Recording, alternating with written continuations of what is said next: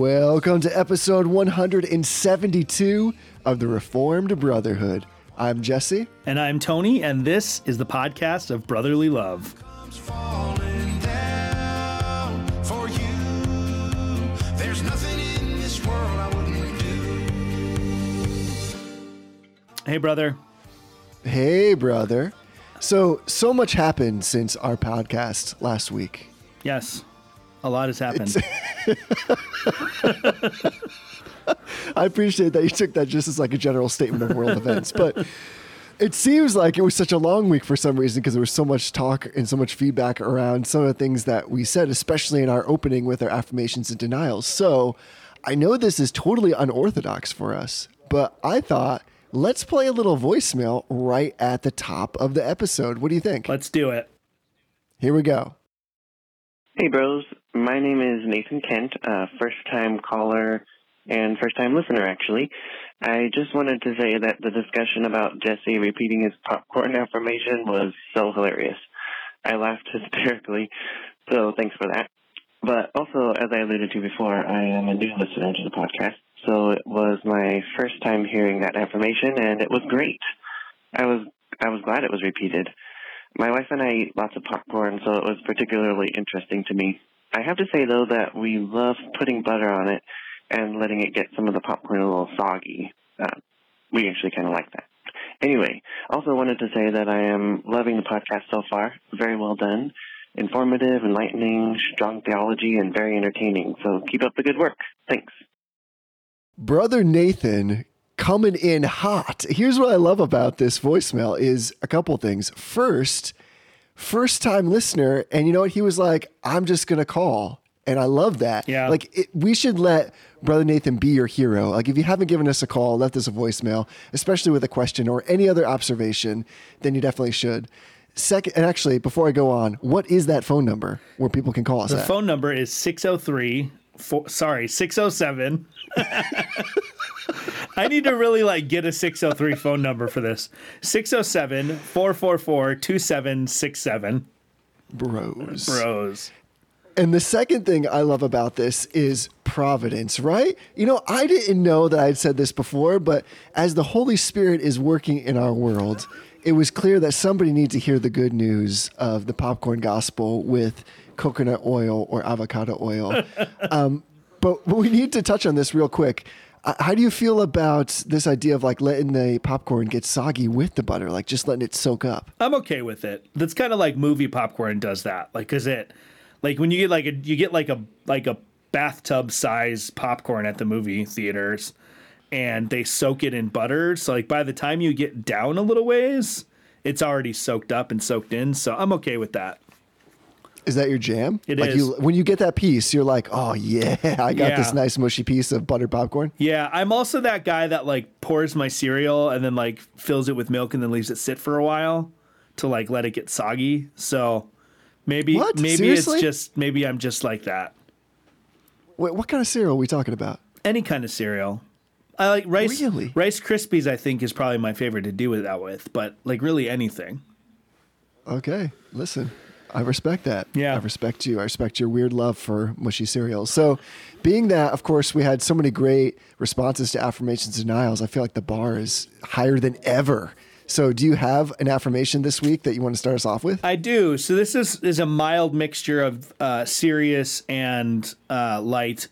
So I'm just affirming theological clarity. So I'm a, a deacon at our church, and our church recently commissioned our leadership team, uh, which consists of our pastor, uh, our elder, and then myself as the deacon, uh, as well as uh, my wife, who is uh, on staff as the director of Christian education, to go through our uh, church constitution and make recommendations for updates.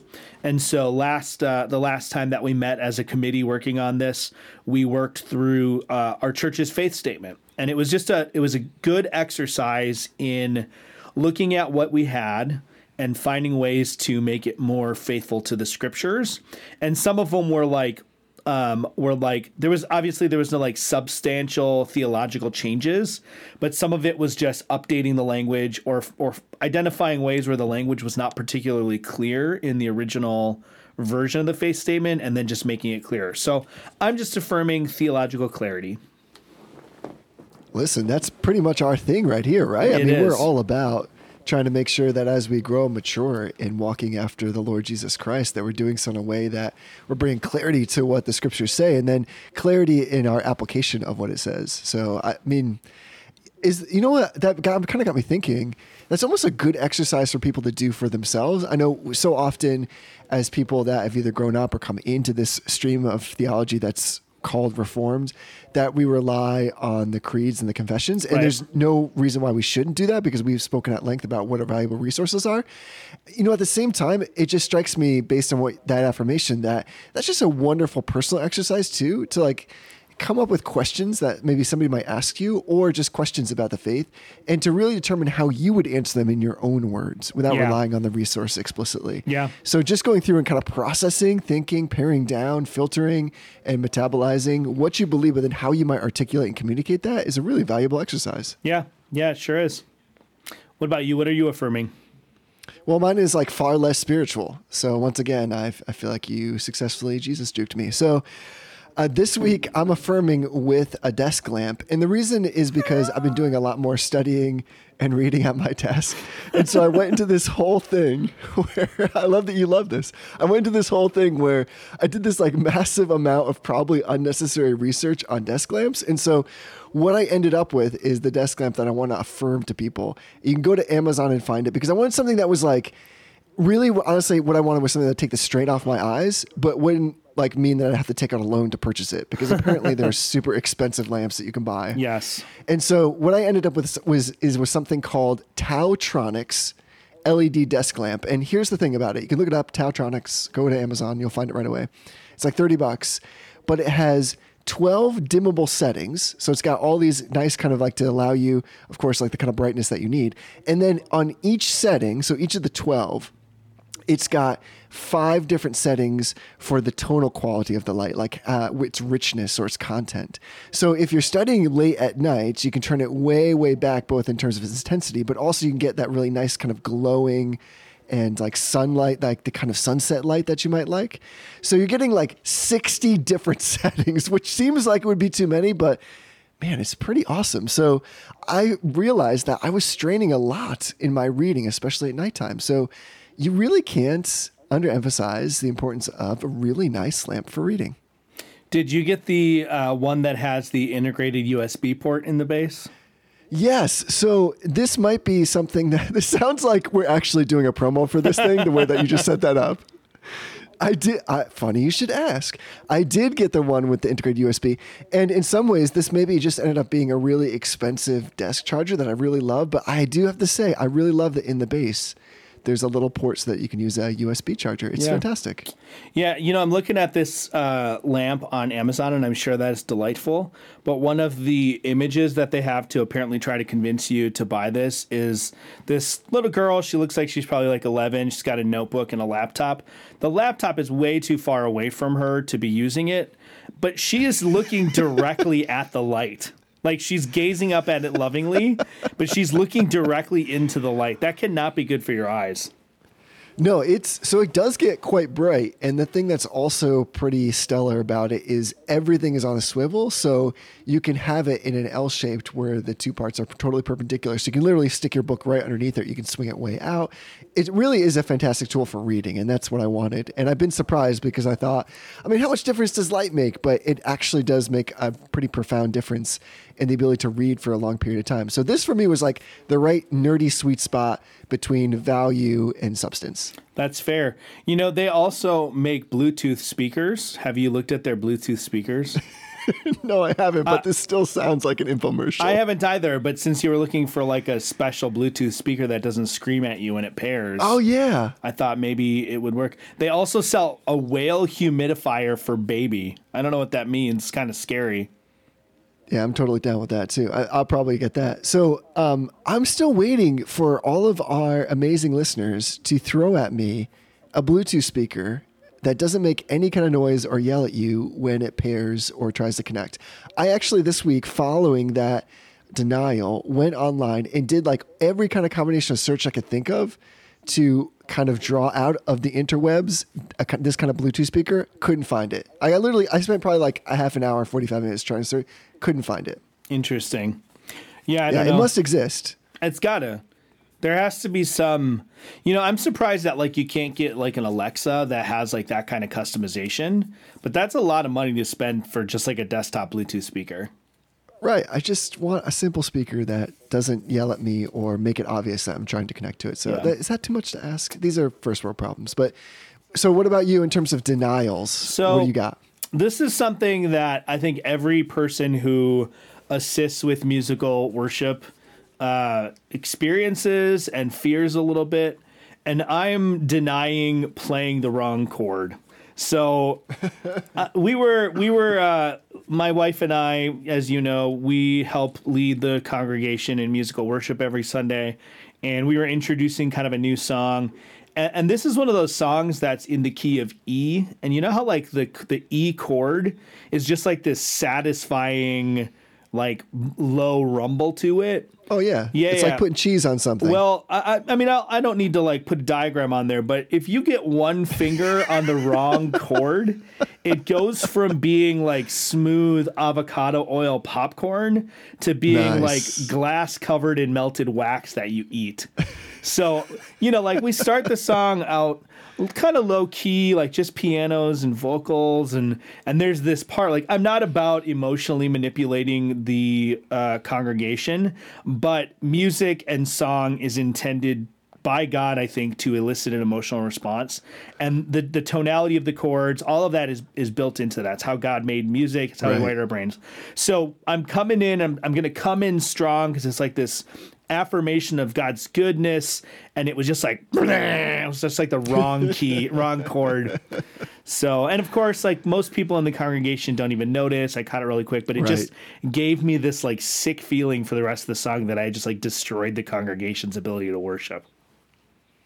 You're right. If people who are listening to this have done anything with music at any point in their life, they will be able to certainly identify with what you just said. There's Yes. almost nothing worse when you're playing music than coming in after a period of silence, either altogether or a silence from your own instrument, and you're just hitting the wrong note. Yeah. There- there's, I mean, it's it's bad enough if you hit a wrong note in the midst of a series of chords Right. or other notes, but it's particularly bad if you're coming in with some emphasis and you're just like lighting it up. Yeah. And it actually took me enough by surprise that I, I didn't even recover from it.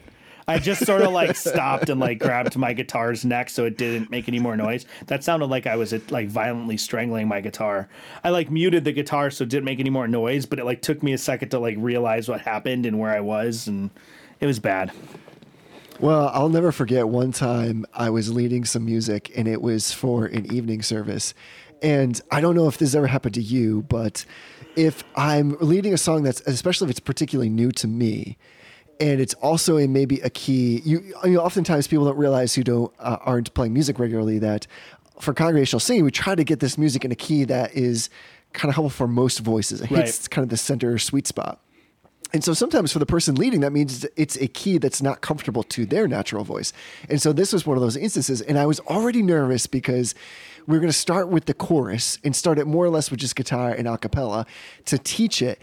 And I kept having trouble problems getting into that key. And so sure enough, there was like an there's like an amazing prayer like this time of like leading in let's now sing open up our voices as david proclaimed open up my mouth now and fill it with the praise of the lord and we get to this point and i start it and it's instantly in the wrong key like i, I know right away I'm, I'm playing the chord, but I'm way too high. And so it does one of those things where instead of me just saying, you know, sorry, wrong key, let- let's try that again, I should just stopped. I tried to like bend it. So it just sounded like a, a puppy that was going through puberty trying to howl its way into the right key. And I struggled so hard to, in fact, it was so bad that the other one of the other musicians behind me had to pull me into the key, started singing it for me so that we could get back in That was very nice of him. It was actually exceedingly gracious. And so, but it's funny, you're right. For that whole, the, almost the rest of the service, especially with the music, I, I was just, I was beside myself because I felt so bad at being just so disruptive. Even though, like you said, when, even when I'm leading music, I'll often tell people like, we want to do this to a level that's like of excellence because we're worshiping God. Right. And because we're giving of our first fruits and our talents. But I also will say at the same time, like, at the end of the day, nobody will remember, and hardly anybody will hear the thing that you think Right. is a massive mistake. So it's almost like it's all good. Yeah. What are you denying today? Okay, so I'm going slightly, slightly serious on this one. Oh, man. Are you familiar with this serial comedy that I think has just come to completion called The Good Place? Yes, I am. Have you seen any of it? I have. I watched a little bit about a little bit of it.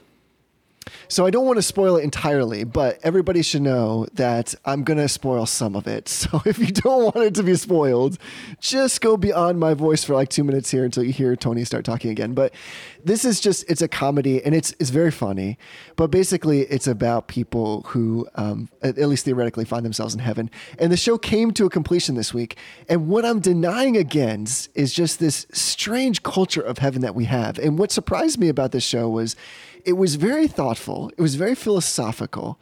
And it didn't make me want to deny against the way that you might think. For instance, by just saying, well, everybody thinks they're getting to heaven and everybody thinks that heaven is a meritorious act. All those things were a part of the show. But here's what I, and this is where it gets to the spoiler. So you've been forewarned. In this very last episode, basically the twist on the show is that the characters find that heaven is boring they're able to accomplish everything they want to because they have all the time in the world. Every hobby, everything they want to learn, they're able to do because time is no element. And so, as I was watching this and realizing they, they thought this was a very clever twist, that given all of eternity, that perfection has its limit, or at least that's what they were saying. And of course, the immediate thing that struck me is they created a heaven that was actually a hell. Yeah. Because perfection has no limit when heaven means that you're in the presence of God Almighty and that you're rejoicing and worshiping Him. Of course, what they did was they basically just made another version of earth, but without time or space. Right.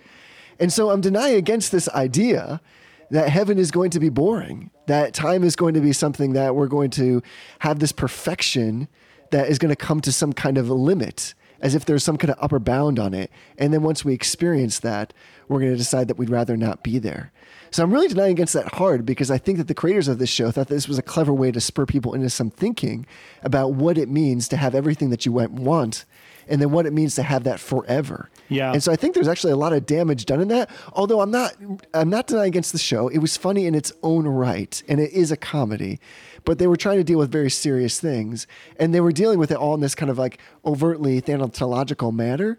And I would say that what they did here was a fair amount of damage by making it seem like heaven is a place that's going to be boring. So even if you get there, you won't want to be there anyway because after a while, it'll just be lame. Yeah, you know, it strikes me that that is the only possible uh, conclusion you can reach if you try to have heaven without Jesus, like without God.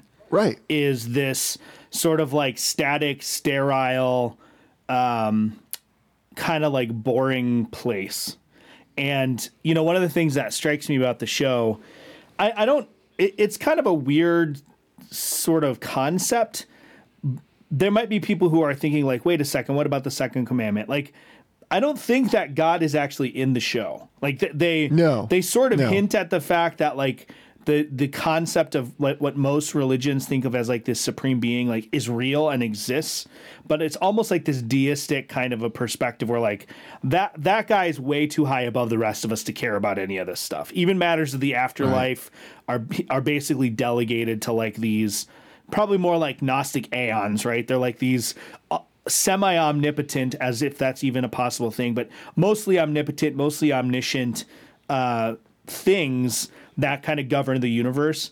But it is this weird, it really is. I mean, now that you think about the show, it really is like just basically a form of Gnosticism set to Yes. stage. But like Right. the idea really is an intriguing idea. But you're right. Like if you don't have the God of the Bible involved in the process and involved in what it what heaven means. And sometimes I think Christians fall into this trap and we separate the benefits which Christ gives us uh, from Christ himself, which these you know we've said time and time again like the supreme benefit of salvation is not freedom from pain or suffering or hell, but it's Right. it's union with Christ, it's union with God, it's union with the Holy Spirit. So, yeah, when you separate that out and you try to construct some sort of concept of heaven apart from those things, it is boring and sterile. Like there's nothing to it. There's no substance to it. Yeah, it's one of those things where I was just struck by how, like, again, we don't grow weary of pain in this life. We grow re- weary of pleasure. Right. I mean, there's nothing that's more empty than, of course, like climbing and scraping your top to scraping your top, scraping yourself to like the top of the mountain to find out there's nothing there. Yeah. And so this whole show, again, it's it's very humorous. It's funny and entertaining. And so these characters, the whole point of to get to heaven so that you can be self-aggrandized, so you can be self-fulfilled, so you can have everything that you ever wanted. And it just struck me as they just totally missed the fact that the reason why they ended up in that direction, the outworking that they they ended in was appropriate to their beginning. Right. Because the whole thing lacked Jesus. And that's what I find is so interesting. I feel like they were really kind of bringing this commentary maybe against religious philosophy and moral philosophy. And in the end, I think there was just an adventure, of course, in missing the point. But it's it's humorous. I don't think like probably any grounded Christian is going to watch this show and be challenged by it in their theology. But it's I think this might be. It seems like it has a following. This show, so it might be a wonderful point of entry into conversation with people. Yeah. Because I think they really tried to present the conclusion as a way of legitimately thinking about what eternity is like and how it is that we should understand what happens to us, to like the soul, to the personage when you die.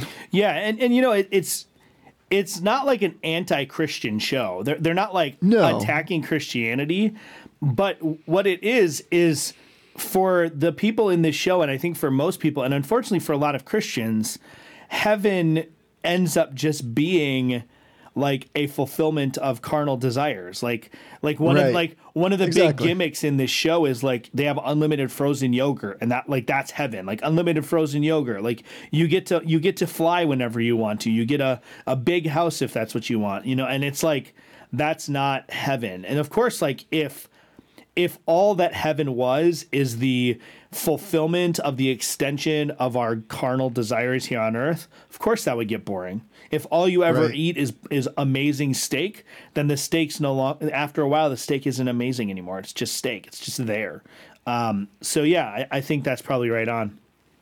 Yeah, that was actually like the whole premise of like the ending there. You got it exactly. And so I think in some ways it's clever with respect to the fact that the writers realized that if they thought that through long enough, that that's exactly the logical conclusion that they'd have to come to. Yeah. And so again, at the, uh, it just made me feel so sad. It really made me feel so sad. I was like, wow, you just to take something what most people kind of think of as a joyous thing of you know, even if heaven for people is mostly ephemeral and unknown and enigmatic, they just sucked all the joy out of it Yeah. if there was any left. But this is, I think, a great point of entry to have some conversation with people. So I, I hope that does. I'm looking forward to talking to some pe- to some people I know who I know watch the show. And uh, this is one of those shows for me. Like I just kind of got sucked in because my wife was watching it through time.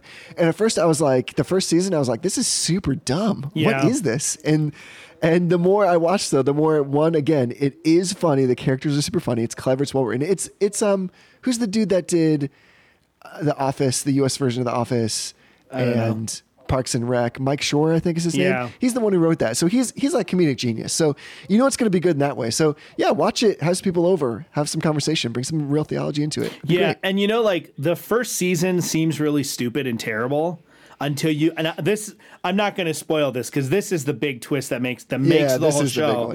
but at the end of the first season, there's a huge, huge twist.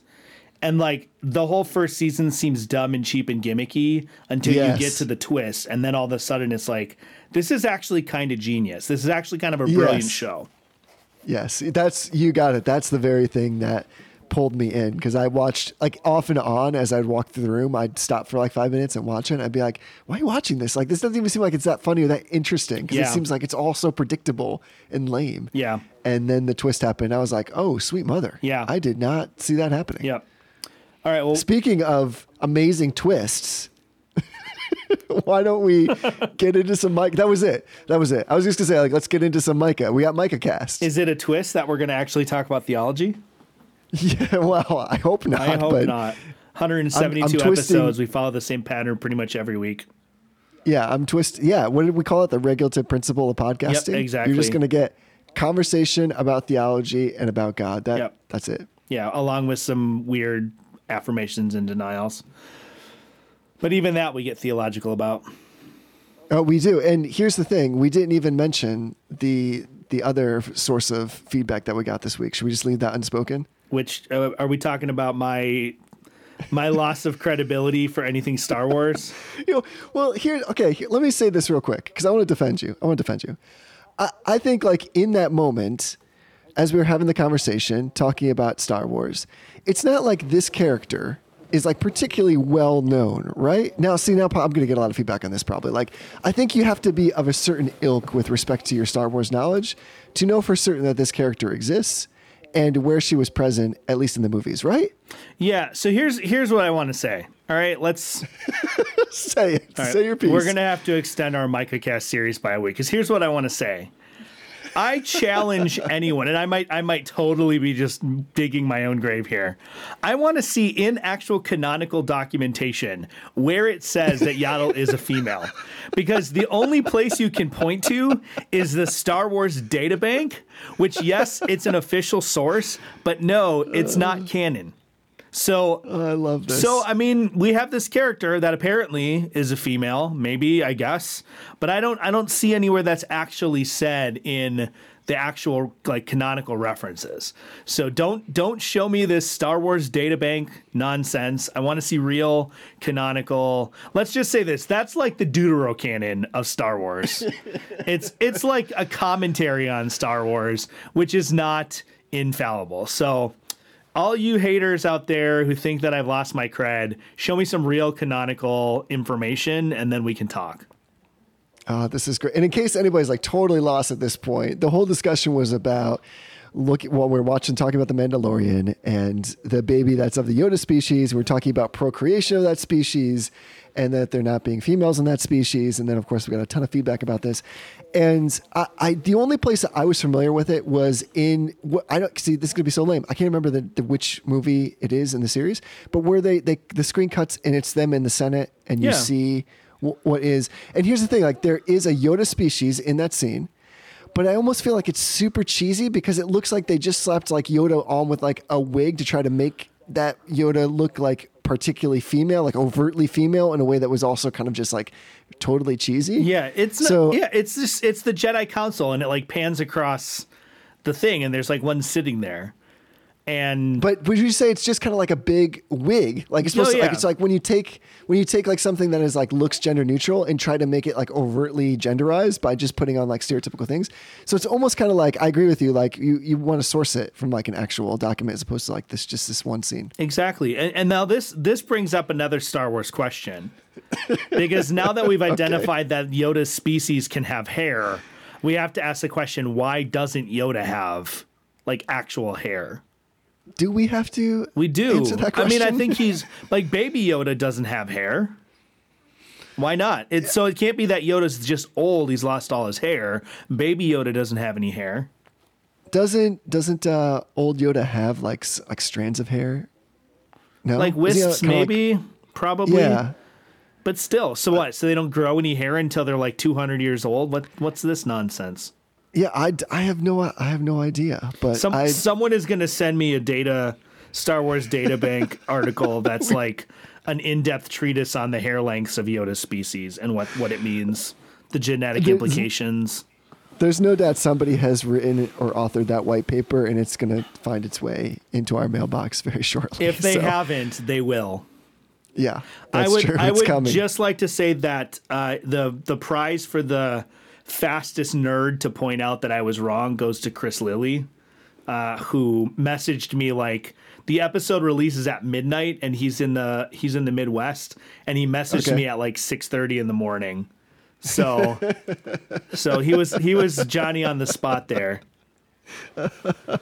Uh, I love it. Well, see, I tried to get us into Micah, and then I steered us out of Micah. So let let's get into Micah finally. Yes. we've done all our business. I think. Let's get into the new stuff. So we're in Micah chapter six. We're ending out the chapter, and last week, if you missed it, we spoke at length. We did a whole episode just on Micah six eight, which is perhaps among the most famous verses of this entire book.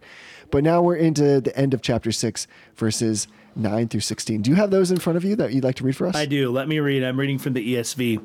It says in verse 9 The voice of the Lord cries to the city, and its sound wisdom to fear your name. Hear of the rod of him who appointed it. Can I forget any longer the treasures of wickedness in the house of the wicked, and the scant measure that is accursed? Shall I acquit the man with wicked scales, and with a bag of deceitful weights? Your rich men are full of violence, your inhabitants speak lies, and their tongue is deceitful in their mouth. Therefore, I strike you with a grievous blow, making you desolate because of your sins. You shall eat, but not be satisfied, and there shall be hunger within you. You shall put away, but not preserve, and what you preserve I will give to the sword. You shall sow, but not reap. You shall tread olives, but not anoint yourself with oil. You shall tread grapes, but not drink wine. For you have kept the statutes of Omri and all the works of the house of Ahab, and you have walked in their counsels, that I may make you a desolation and your inhabitants a hissing. So shall you bear the scorn of my people. Yes, this is really super uplifting, right? Yeah. Speaking of things that, that make you feel really warm and fuzzy on the inside. In some ways, this whole pericope is a culmination of so many things we've been talking about Right. throughout this entire series, especially going back to this covenant lawsuit. Finally, in some respects, this judgment is being handed down. And so we've got within this kind of encapsulated piece here, we've got an address to Jerusalem. There's accusation of dishonesty in business and speech, which we've heard in parts before. But then there's this judicial sentence of disease and ruin. And I want to point out something that I think would be helpful as we kind of contextualize this, and that is the amazing faithfulness of God. Like we, we sometimes we want to embrace God's faithfulness when there is a reward, when God is following through with a promise that brings to us some kind of positive externality or benefit. That is when God rewards us or he gives us blessing, we praise God because his promise is secure and he lives up to the promise. And sometimes we forget that there is the negative side, the negative externality, the thing that God brings, which is equally worthy of his praise and adoration. So, for instance, in Leviticus 14, we find these words But if you will not listen to me, and will not do all these commandments, if you spurn my statutes, and if your soul abhors my rules, so that you will not do all my commandments, but break my covenant, then I will do this to you. Your strength shall be spent in vain, and your land shall not yield its increase, and the trees of the land shall not yield their fruit. And in fact, the rest of that passage goes on to basically go almost through all the points you just read. And so there's like an amazing faithfulness in God to enact the punishment which he said is deserved, because his covenant is bilateral, such, or I would say maybe symmetric, as such that each of the sides brings him glory when it is administered properly. And that's what we see happening in this passage. Right. Yeah, and you know, we talked at length last week. Go back and listen, but we talked at length about how Micah six eight. You know, when it gets cross stitched on a pillow or put on like a smoothened, like a polished piece of wood and hung on your wall, and abstracted from what's going on, it sounds like this like really encouraging, like truth for life. I don't know why I said truth for life. I love Alistair Begg. I don't know why I'm making fun of him. Um, That's a great plug. Yeah, I don't know why I said that, but like it, it's like this. It's this um, sort of fluffy version of the verse where it's Right. it's like encouraging, like it's it's there to like lift you up and make you feel great about like this is what Lord the Lord requires. I've even heard sermons where like this is preached as like, look, this is not that difficult to do, guys. Like like all, this is all you got to do. This is what He requires of you. Like you just Just three you- things. yeah, it's just three things. You you do justice, you love kindness, and you walk humbly with God. Like no big deal. But when you look at it in the context, and this is what we talked about last week, like this is the final piece of evidence in the verdict that that brings about the verdict of what we're reading here. So it's not the case that this this verse in verse 8 is there to make you feel great about your ability to obey the law. It's actually a, point of evidence in the condemnation of Israel, which leads to this verdict and this this um, sentencing that we're finding here in verses 9 through 16. Right. And it's, I like that because I think we need to understand that sometimes when we see these verses out of context, not only, of course, are we basically anesthetizing them, we're taking them away from their true meaning, we're giving something cheap or mundane. But here, it's as if that verse is acting as a linchpin. The text is is swinging on that verse. It's Right. swinging then into this judgment. And what's interesting about that is it's as if God is saying, wait, I mean, he actually is saying, listen, I've, I've educated you. I've taught you. You are my children, my loved ones. Here's how you ought to interact with me. Here's what it means to live abundantly. Here's what it means to have harmony with me and with each other. And then he gets these to this punishment. And what strikes me is the punishment fits the crime. Yeah. So we know that like all all sin is a, is a perversion of good things. And so the good things have been perverted, and therefore the blessings have been perverted. So they are now unfulfilling, unrewarding, unsatisfactory. And it's uh, Romans 1 turning over, but it's also God bringing, again, his promise forward in that all these things that at once brought you blessing because they were manifestations of your obedience toward me in love, now they're going to be the exact opposite Right. and everything is going to be moved away from you. Everything that you spend, you're not going to be able to reap. Anything that be of value to you, even though you try to save it, set it aside, and protect it, I will destroy it. Yeah. All those things will come to pass because of God's faithfulness, and in the sense that He's making the punishment fit the crime. Yeah, and you know, so let's let's just work our way through this text here. So, what we see in this first verse is it's a continuation of what we saw in the last one, right? The the prophet is starting this lawsuit. And then this is the stunning thing is Micah is still preaching to the people, but now he's preaching condemnation to the people. So he Right. he says God is crying out to you, but instead of God crying out to you, you know, encouraging you to repent, yeah, you're you're right to fear his name. You're right to fear God. And then he says, "Hear of the rod and of him who appointed it." Here, listen to what I have to say about the one who is appointed your destruction because of your disobedience. Like that's such a heavy thing that I don't I just don't know that we can grasp. Like I, we've we've kind of remarked on this the last couple episodes like you and I sitting on this side of the cross, the rod of God's judgment, the rod of God's of God's judicial verdict has already passed upon Christ. And so it's passed over us and has landed on Christ such that like this is a this is a almost like foreign territory for us. Yeah, it's almost going all the way back to the book of Exodus and thinking about hearing from Moses the first prescription of the Passover and just getting a sense right away before it happens of how powerful God is, of the punishment he's going to enact, of his way of delivering his people as the Messiah. And so, and being afraid of that. Like, what if I do it wrong? What if, like, give me, if I were there, I would be like, tell it to me again, but more slowly. So I want to make sure I get all the details exactly right because they'd already seen the power of God. And now Moses is saying is, listen, if you want to be spared, if your children, if you want your children to be spared, you must follow in this way. We're talking about extreme amount of power. And there's something interesting in these opening verses. I'm glad you brought this up with with at least as it's translated this word here because it's it's over and over again and almost not, not in different forms, but we're getting kind of different kind of perspectives on it. So we're hearing literally like the voice of the prophet. And so that voice is the Lord's voice, is ma- making that very clear. And then as well, there's this sense of like when the voice of a city cries out to God, his vo- God's voice cries out against that city, and when the judgments of God are coming on the city, his voice first cries out to it. So it's almost as if God warns before he wounds. So he- there's a warning here for people, and he, and basically Micah is saying, here's what wisdom looks like.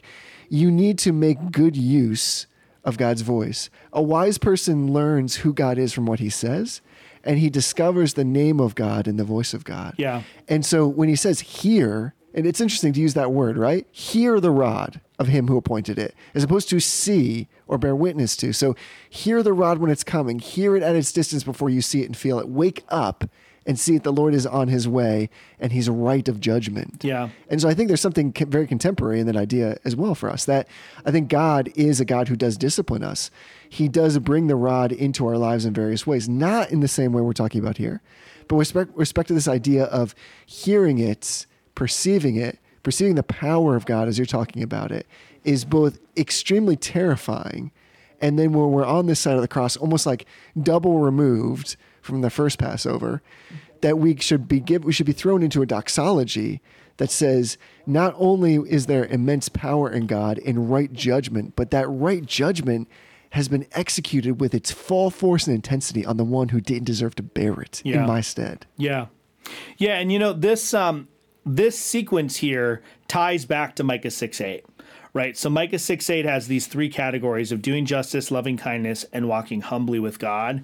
And then what we see in this sort of this verdict or this this sentencing section here is basically the prophet says you were supposed to do justice but instead you used wicked Yes. scales you were supposed Right. to love kindness but instead your rich men are full of violence and you speak lies and then it says you were supposed to walk humbly with god but instead you've walked with omri and ahab who are of course you know this this is a primarily a, a judgment against jerusalem that's where micah was prophesying uh, was in in Judah and Jerusalem specifically. But basically, what he's accusing the people of is, you know, those wicked kings in the north, the ones that set up false idols and brought Baal worship into the nation. Instead of walking with God, you've walked with them. And that's a pretty significant thing. And you know, something you said, and this this concept of like the symmetry of divine of divine action, where for the the reprobate, it's it's judgment, but for the um, for the elect, it's it's grace and mercy. I, I'm I've been listening through um, the Chronicles of Narnia uh, on audiobook, and that reminds me of when the the children first come to Narnia. Um, I suppose not first come, but when all four of the children first come to Narnia and they end up in the house of the beavers, and and Mr. Beaver says Aslan is on the move. There's this beautiful little section where it says they were all warmed at the name of Aslan except hmm. for Edmund. Because Edmund Edmund had already had already committed treason against Aslan. And now if you if you look too deeply at C.S. Lewis's theology here, you kind of miss the point that he's not he's not writing a theological treatise, right? He's writing a, a Right, fictional right. story with theological themes, and he had a different theology than us. So of course the themes come at it a little differently. But you have these three children who are are innocent. They, they they've come to Narnia. They are chosen to be the the people of Aslan, and they're they don't even know who Aslan is, but they're warmed. They're kind of internally warmed at his name. And Edmund is the opposite. He's he doesn't know who Aslan is. He actually thinks Aslan's probably not really the king, but he somehow is afraid of him and somehow knows that he should tremble at his coming. And I think that's that's kind of what this is, right? The Lord cries to the city and it is sound wisdom to fear his name. Right? Well, Yes. what does that mean? Like there's a double entendre there. There's those who fear his name because they are his enemies and know that the rod which is appointed is the rod of judgment that will discipline and destroy them. And there are those who are warmed at his name, and this rod is the scepter of his kingship that will ultimately bring them to salvation. And there's that that double aspect to a lot of what we're seeing. We've seen that throughout the book of Micah that the judgment of God is also the salvation of God in that God judges the, the enemies of the people of God and in so doing rescues the people of God from their enemies. Yes, that's well said. It's only because of that judgment that we are welcomed to the family, adopted as sons and daughters. Without that judgment, there is no extension of that promise toward us in Right. grace. It just doesn't exist. It cannot exist, actually. And so I think it's wise, at least as I read this, to kind of keep that idea in focus of this courtroom and kind of full this out, make it for, or flesh it out, push it all the way to the edge. Because I think when we get to these verses, we've just been in the courtroom. And it's as if God has like essentially ratified and executed a search warrant for the heart. And he finds that when he looks at his people, what's inside is treasures of wickedness, Right. dishonest measures, and idolatry. And here's the one who has the ability to ratify and execute that search warrant, can come into your property, come into your life, into your very being, and make right assessment. Yeah. And that ought to scare like the pants right off of us. Yeah. Because we need to understand that once God finds what we know he will find, because not one of us is not guilty there. Not one of us is not hiding something from God. Not one of us has not committed treason against him. When he finds it, we need to understand what are we going to do with the inevitable condemnation that will follow that discovery. Yeah. So let's talk a little bit about the historical kind of unfolding of this because it it really is un, Sure. it, it's revealed in this and this is happening right uh, hundreds of years before the actual fall of Jerusalem. It's, this is not like uh, Micah prophesies it and he's able to say like this is what's going to happen because he just looks around and sees it. So in verse um, 14 it says you shall eat not be satisfied. Therefore your hunger shall be within you. You shall put away but not pres- uh, preserve. You shall preserve what you do preserve i will give to the sword. So essentially and then it says you shall sow but not reap. So essentially what the picture is here is that they're going to be going about their daily life. They're going to be doing the things they normally do. And then something is going to disrupt this in a way where they've they've put away things. They've they've put away stockpiles of food. They've sowed their fields with with crops, but they're not going to be able to make use of that which they've stockpiled. They're not going to be able to make uh, to harvest their fields. And we know historically that the reason for that is because of the siege of Jerusalem, right? So the way that ancient cities worked is you typically had um, a centralized city with walls and kind of the royalty, the, the elite, usually like the priests, the ruling class, those different groups would live in the city.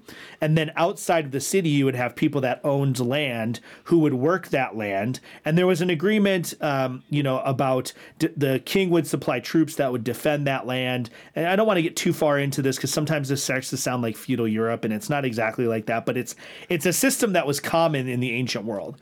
And so what we have is a picture of people who live out in this outer area of Jerusalem, out into the lands, and they're living their life. They're putting away stockpiles. They're you know they're putting grain away in their barn. They're sowing their fields. And then what happens is the enemy comes and they flee into the city for protection, but they can't get back out to their crops. And so there's all these things. And you know I can't think of a way of a situation that would make me feel more futile than to starve be starving to death knowing that I had food set aside for my meal outside of the city or that I had crops that I could harvest to feed my family. Like the futility of that situation must have just been utterly ma- maddening.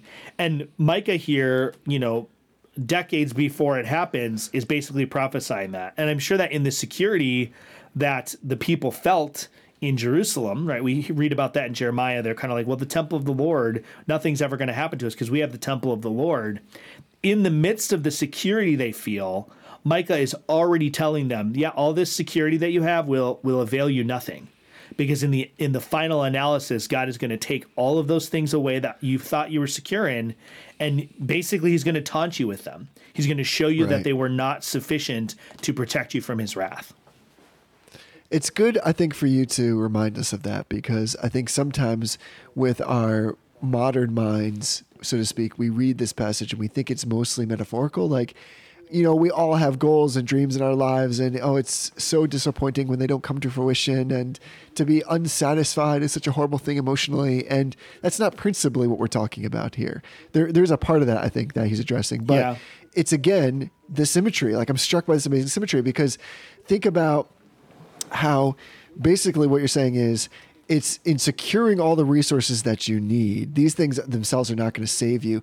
What what saves us, so to speak, is the grace of God by way of our obedience to Him, not in a way that brings apart, apart some kind of meritorious work, but in the sense that there is a loving kindness that we show toward God because we obey Him because He loves us. And in so doing, He gives us blessings. Those blessings aren't always the ones that we would desire, and sometimes they come about in a way that is tough, that the road can be hard. But I say all this because you can look at it in a let's say we go back to the Old Testament again into Genesis, and we look at Joseph, and what's he doing? Joseph, by God's command, is stockpiling resources Right. for the time of the the famine. And here God uses those stockpiles as a way as a mighty saving. And here we have the same type of stockpiles and he undoes them all because of the disobedience. So it's really the intent precedes the content. And here the heart of the matter is that the people's hearts were very far from God. And I see again in myself a tendency to want to trust in these very same things. And so this is a warning in their day, and it's going to result in, like you said, a very practical uh, manifestation where they're not going to be able to get to the food. They'll be almost, in some cases, like literally see the food, see the crops, and not be able to harvest them. Right.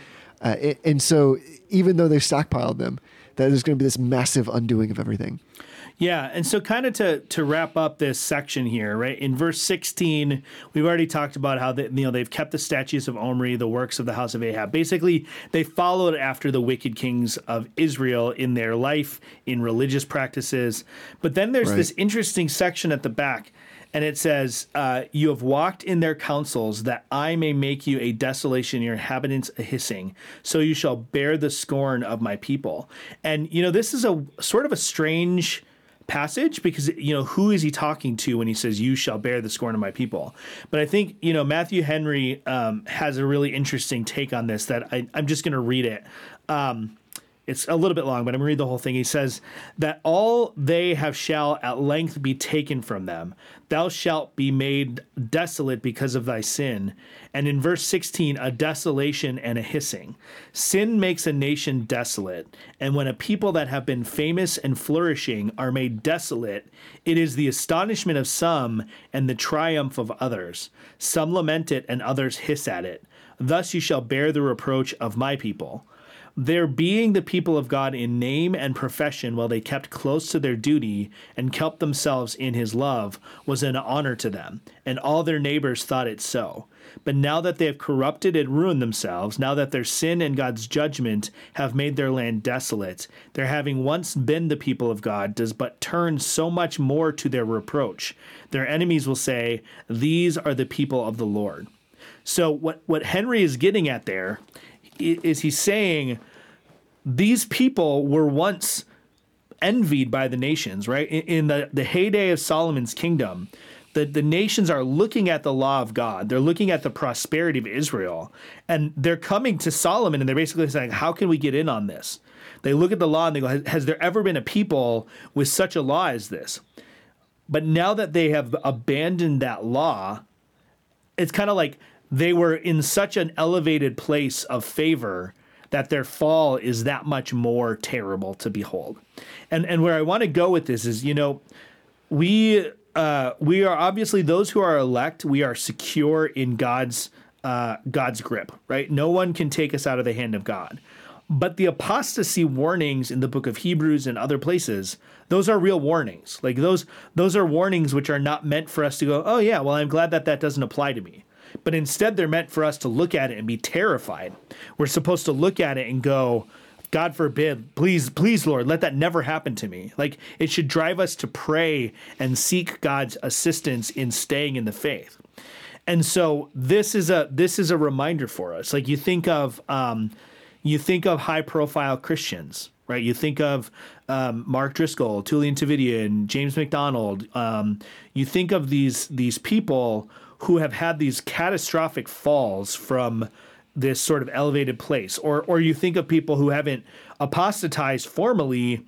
Uh, but then you think of people like Derek Webb or Joshua Harris who have not just Right. fallen into sin and sort of ethically apostatized or ethically are living in sin, but have actually explicitly abandoned the faith.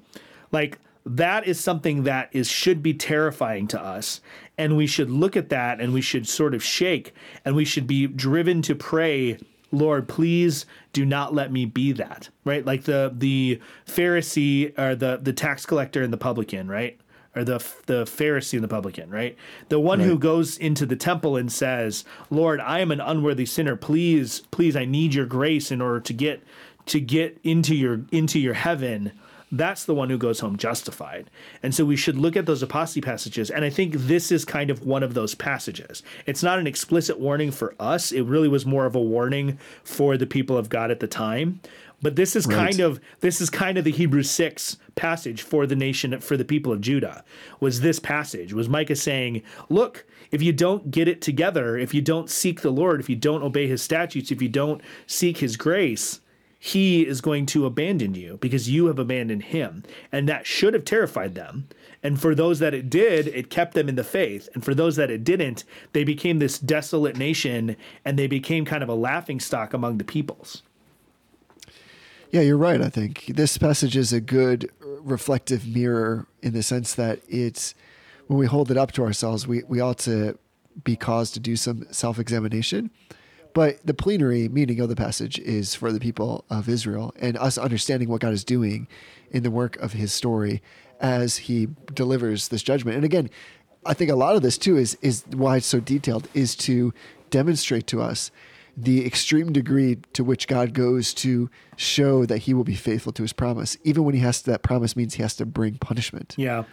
And so there is to to take this out of the Bible because it's uncomfortable. We just don't like it. Would be to say that we do not appreciate what the length that God goes through to save and to work in the lives of His people.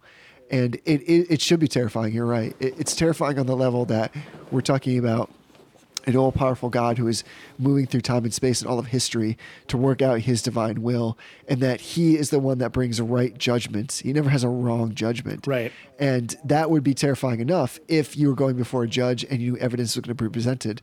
But for the one who can see all the evidence, even as you try to hide it, the one who is able to perceive all things, knows all things, is familiar with all things, then can bring the right judgment. That's even more terrifying. And then I would add on top of that, this that whole like so this back series of verses where here's how strong God is. He can make the things that should be satiable insatiable. Right. He can make the things that we think we can preserve, the things that we lose.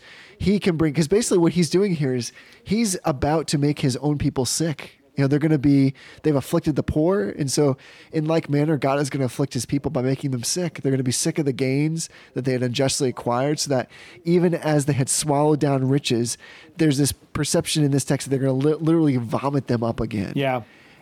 And so it, that is an amazing amount of authority. This is like authority of, I know this is the understatement of the entire episode, but of like just unparalleled uh, comparison, right? I mean, this idea that I just can't think of any other really good metaphor for the kind of authority that we're talking about here. It's power and it's authority. Yeah. Those two together are crazy scary. Yeah.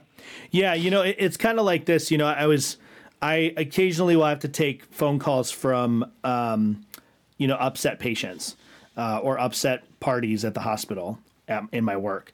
And it's not uncommon for, you know, one of my, one of my staff to pass a call to me and for them, for the person on the phone to say, uh, you know, are, are you in charge of the department? and I'll say, well, no, this is my role. I, I manage this element of it. And they'll say, well, I want to talk to your boss or I want to talk to their boss.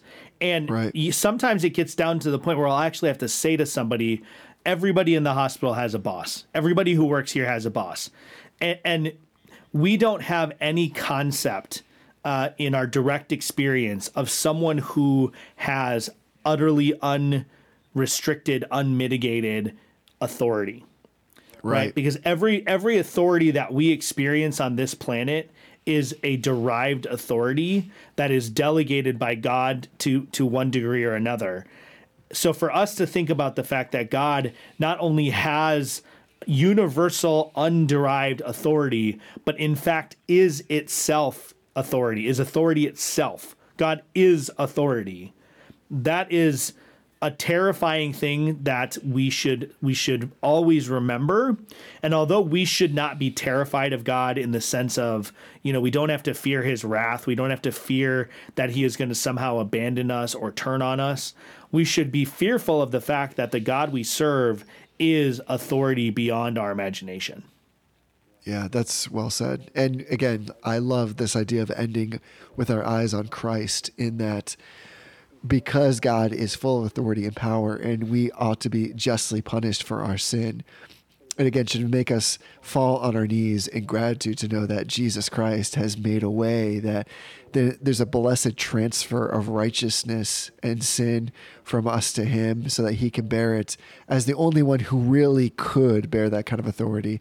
And then not only, of course, defeats uh, Satan at the cross, but then triumphs over the grave, rising again, verifying all of this Yeah. and saying that yes, I'm the one that can lead you. Whereas, whereas once when we looked in the garden and Adam and Eve sinned, it was God Himself who drove them out because they had sinned, because they could no longer coexist with Him in that space in the proper way in which He had ordained it.